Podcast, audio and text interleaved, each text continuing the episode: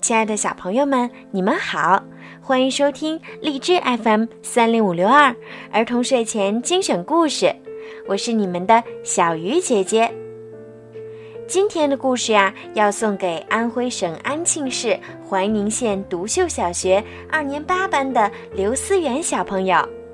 你的妈妈为你点播了一个故事，并且妈妈有一些话想要对你说。妈妈最爱的思源大宝贝儿，开始那么开心的迎来弟弟，出生之后让你不开心，是妈妈做的不好。下次有什么不开心，就直接告诉妈妈，好吗？现在生了弟弟，你恨我；不生弟弟，以后你同样会怪我。等你再大点就懂了，有弟弟作伴，真好。今天呀，妈妈为你点播了一个故事，希望你每天都开开心心、快快乐乐、健健康康的。你和弟弟都是妈妈的宝贝。好了，现在呀，我们一起来听今天的故事吧。地科与金翅膀。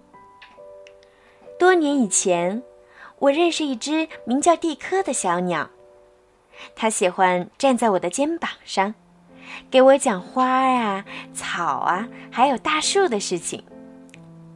有一回，蒂科讲了下面这个关于他自己的故事。我也不知道是怎么回事儿，反正我小时候是没有翅膀的。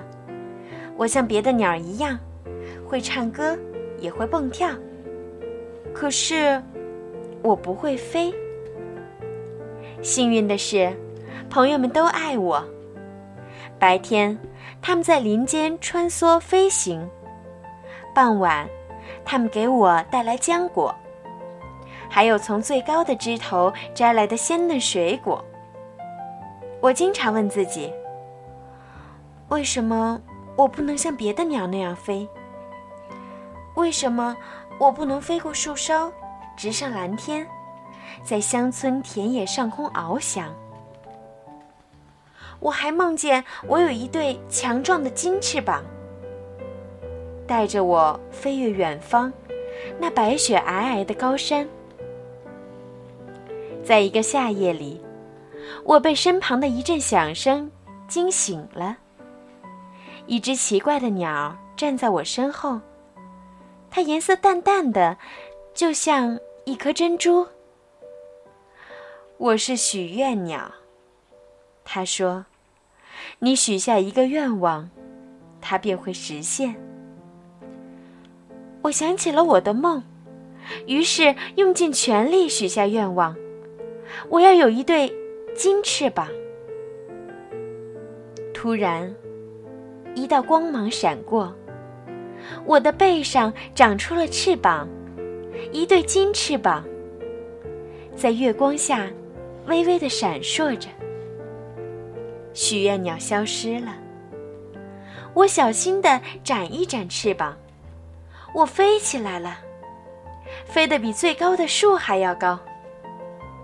下面那一片片的花圃，看起来就像散布在田野里的图章。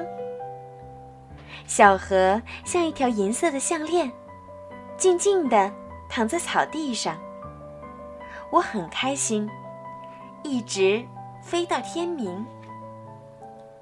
可是，当朋友们看到我从空中俯冲而下时，他们皱起眉头，对我说：“有了这对金翅膀，你觉得你比我们都强，是不是？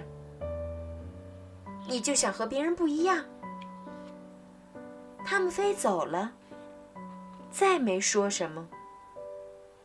他们为什么要走？为什么要生气？和别人不一样就不好吗？我能飞得和老鹰一样高，我有世界上最美的翅膀。可是，朋友们却离开了我，我非常孤独。一天，我看见一个男人坐在小屋前，他是个编篮子的手艺人，身旁放着一大堆篮子。他的眼里正流着泪。我飞落到一根树枝上，好跟他说话。你为什么这么伤心？我问他。哦，小鸟啊，我的孩子病了，可是我很穷，买不起药，没法把他治好。怎么才能帮助他呢？我想。突然，我知道该怎么做了。我要给他一根金羽毛。我该怎么感谢你呢？可怜的男人，高兴地说：“你救了我的孩子，快看，你的翅膀！”就在拔下金羽毛的地方，长出了一根真的黑羽毛，如丝绸一般柔软。从那以后，我开始一点一点的把金羽毛送给别人，黑羽毛便跟着长了出来。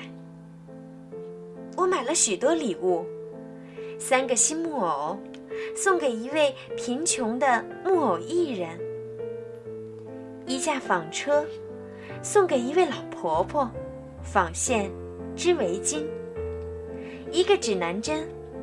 送给一位在大海里迷失方向的渔夫。当我把最后几根金羽毛送给一位美丽的新娘时，我的翅膀已经像墨汁一样黑了。我飞向朋友们晚上相聚的那棵大树，他们会欢迎我吗？他们高兴地叽叽喳喳叫起来。